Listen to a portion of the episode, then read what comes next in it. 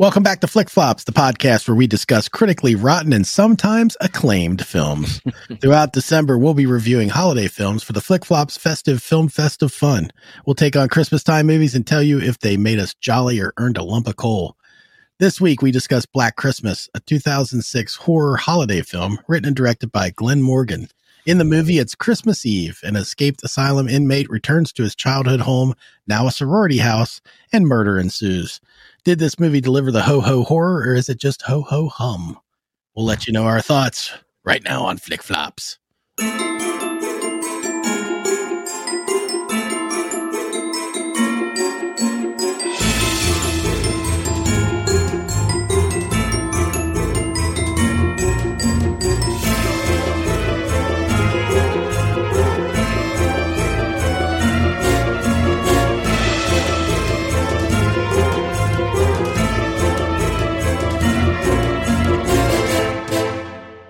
Ah, we're back. Hey, it's butt crack and whatever it is you say all the Ass time. cracking back sack. That's it. That's the one.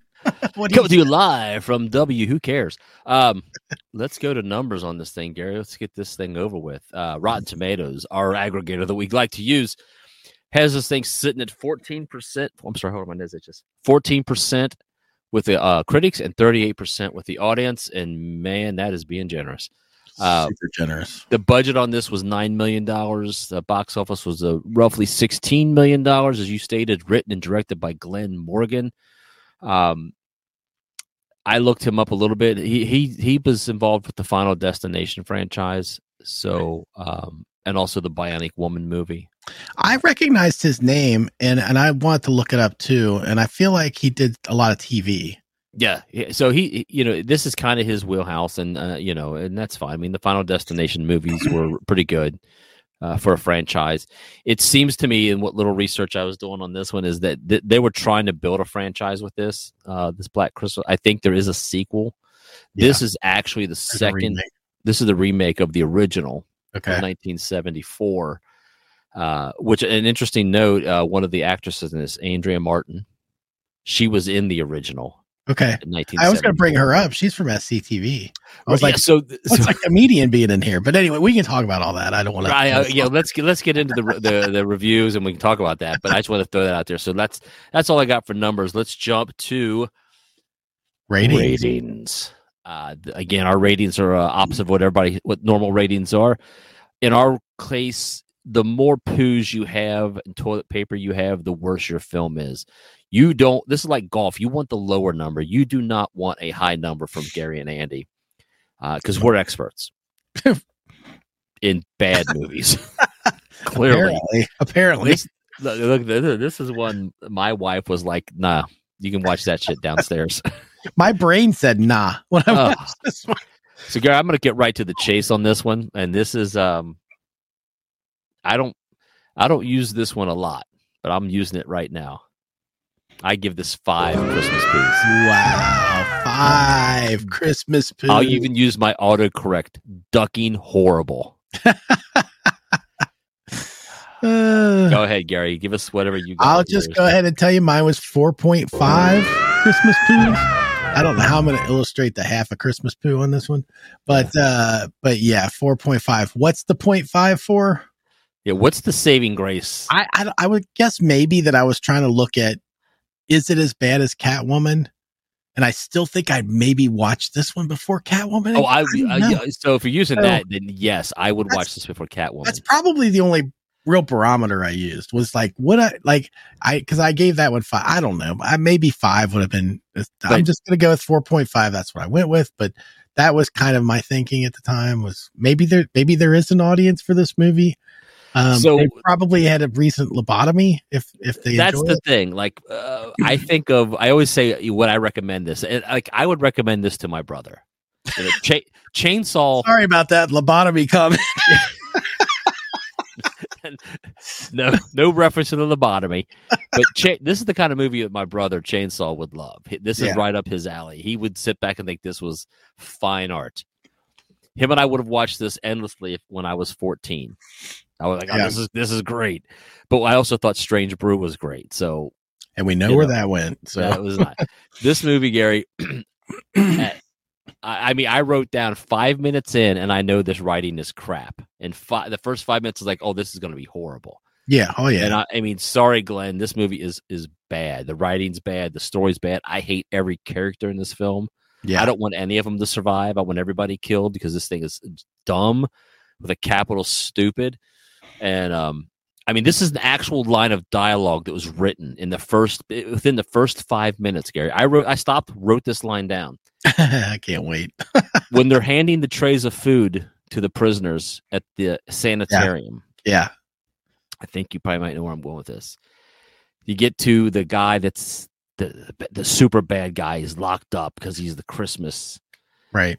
and the guy says to the Santa Claus who's got in there inadvertently, it tastes like chicken because it is chicken. It tastes like chicken.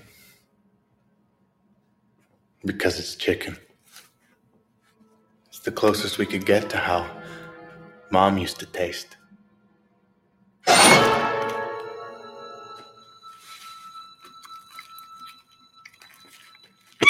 Somebody sat at a typewriter or a, or a laptop and wrote that stupid fucking line. And thought that would be funny. I guess. I don't know. and he said because we couldn't get it, it's as close as we can get to tasting like his mom. What? What? Now there is some explanation down the road, but when has anyone ever said? I, mean, I don't think Jeffrey Dahmer ever said human tastes like chicken. Just stupid. I mean, I, I was don't like, know. God, this is dumb, and I was mad at that point. I'm Yeah. five minutes in, and now I'm mad. Um, then I see at some point in time from there to there, I see a a, a who I, I I think is a star, a star above this film caliber actor. Yeah. Oliver Hudson Yeah. shows up in this movie. Yeah. Why? I, I would question. I would question the um any of the actors or actresses in this film that looked at the script and read it and said, "I want to be a part of this." Well, I figure most of these actresses are no names. I- Yeah, I didn't recognize most of them, and I'm okay with it. You got to There's a start couple some, from TV, I think, and I recognized. and that's the thing too. Like I looked up. Can you off the top of your head name Oliver Hudson's career? I could tell you that he was on a sitcom that I watched. Rules of Engagement. Yes. Yeah. I so I thought he was way bigger actor as far as blockbuster films, and I couldn't really find anything. So I thought, well, maybe it's just me thinking because of who he is. Yeah. But I just was like, how how was he in this piece of shit? Yeah. Um, I so think I think it's a lot of people from TV, if I'm not mistaken. Well, we mentioned we were going to mention Andrea Martin, yeah, okay. um, and, she was from SCTV. I remembered that. I did not realize she was in the original film that this is a remake of. yeah, we need to go so back now. Uh, Gary, we have to go watch the original. And the- you know what? I will tell you this: as I'm watching this movie, some of it seems sort of familiar, but I believe I watched the more recent version of this movie. And now I- I yeah, I don't have any real like recollection of it. I'm pretty sure I thought it was okay. I but I don't remember. oh, so I'll that- tell you why it's familiar to you. i exactly why I figured it out. Okay. This was if you have a blender down on your desert on your countertop, and you go, "I want to write a movie." Here's here's my here's my elevator pitch to you. Imagine Porky's and Halloween set at Christmas. Go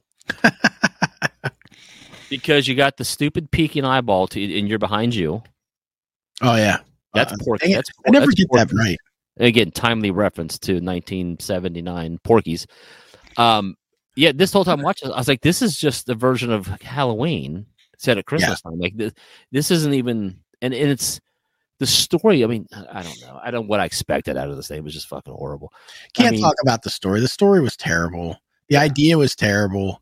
The flashbacks and trying to make it make any sense at all was terrible. What- the jaundice killer what, Yeah, I- what did him being yellow have to do with anything in the movie Nothing other than and, to and have they a, make such uh, th- there's a reason for his mom to hate him yeah. I don't know.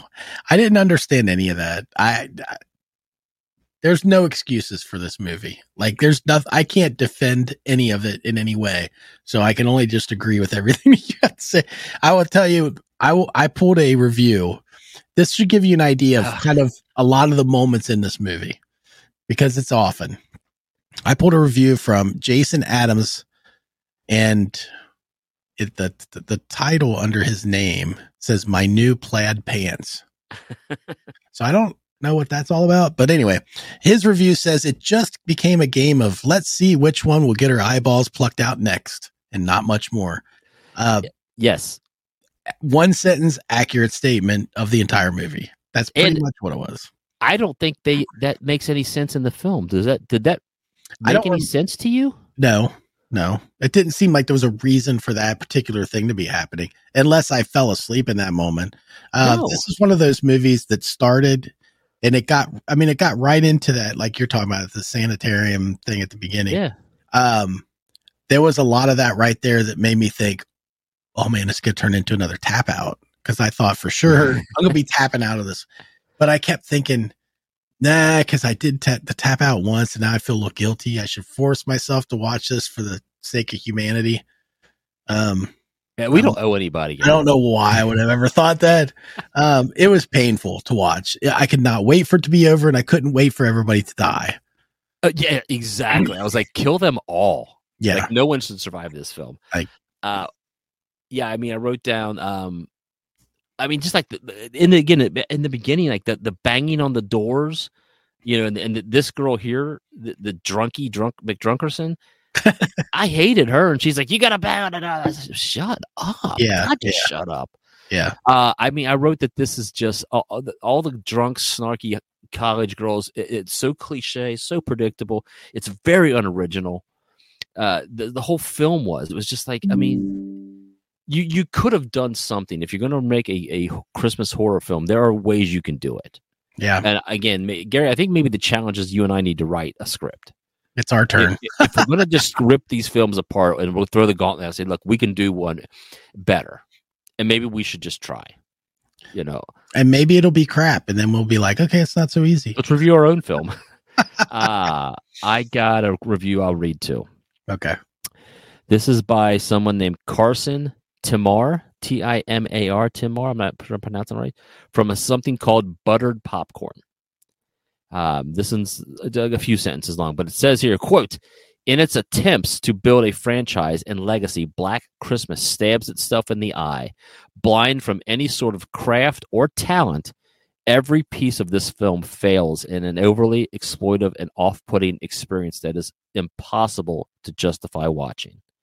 yes Yes, Yes. you are spot on, Carson. Good job, on. timmer timmer Ah. Um, God, yeah. I mean, this. I haven't been. I mean, I'm not as angry as I was with Catwoman on this, but man, we were in the same ballpark on this one. This film was just, and I picked this one now for a reason. You, Gary and I have been doing some reviews recently where the films we've actually liked them, they've been good, and that kind of defeats the purpose of what we're doing. yeah We're, we're supposed to be watching these bad films.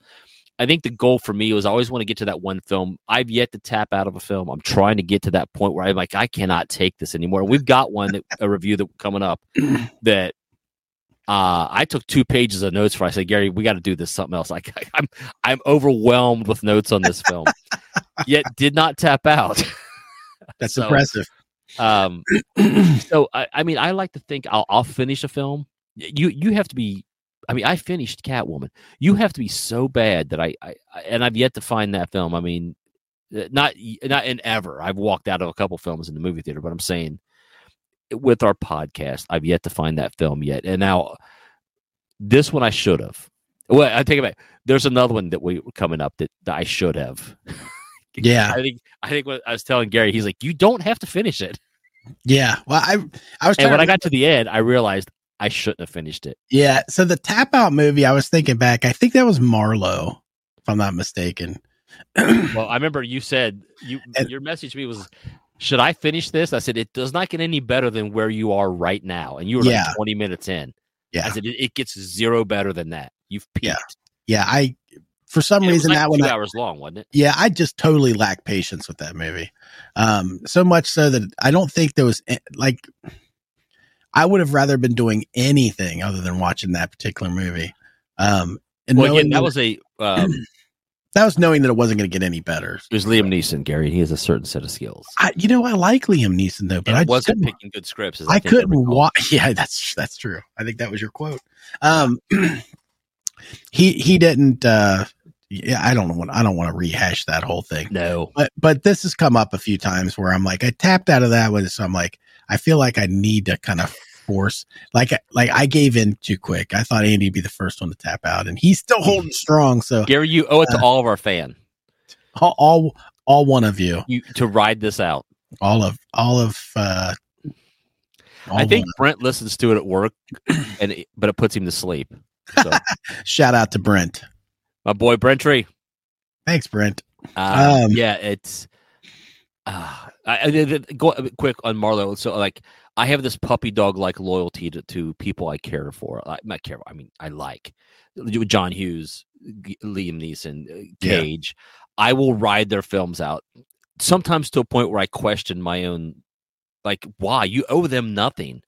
They don't know you. They don't Like clearly, sometimes I. I mean, I know Cage is just making movies to because he probably owes somebody money Yeah, you know but i'm in uh, the same way i'm in with brian bosworth films which we gotta get to yeah. uh, Wow. you know but anyway um i don't have anything else to add to this you know all hail the jaundice killer for all i care Hey, we've already spent. I mean, we spent more time on this than we have movies that I- we enjoyed. i honestly think we've gone 13 minutes more than we should have on this one I agree. and we're And we're- 15 minutes in We're at 60 50 minutes minutes. yeah. I agree. Uh, everybody, please like, comment, subscribe. That stuff helps us out. We're we're really trying to build a little uh little thing here with our yeah with our media company. We'd appreciate your help in in getting that going. Uh, so anything you could do, that would be awesome, and we'd really appreciate it. Check out our Um, other shows on our network uh Yeah, we we've got a few uh, more now. We got bonding. We got tangent station. You want to talk? I Gary tangent station is wildly more plot points in this film. A lot more twists and turns, that's for sure. Check out our boys of Tangent Station, Kevin and Willis. Man, they're having a good time over there. that they really are, and it's uh, it's it's cool to, to see to see their faces too when they're recording it because you can you know yeah They're having a good time. that we're all having a good time. All right, thanks everybody. We'll see you next time.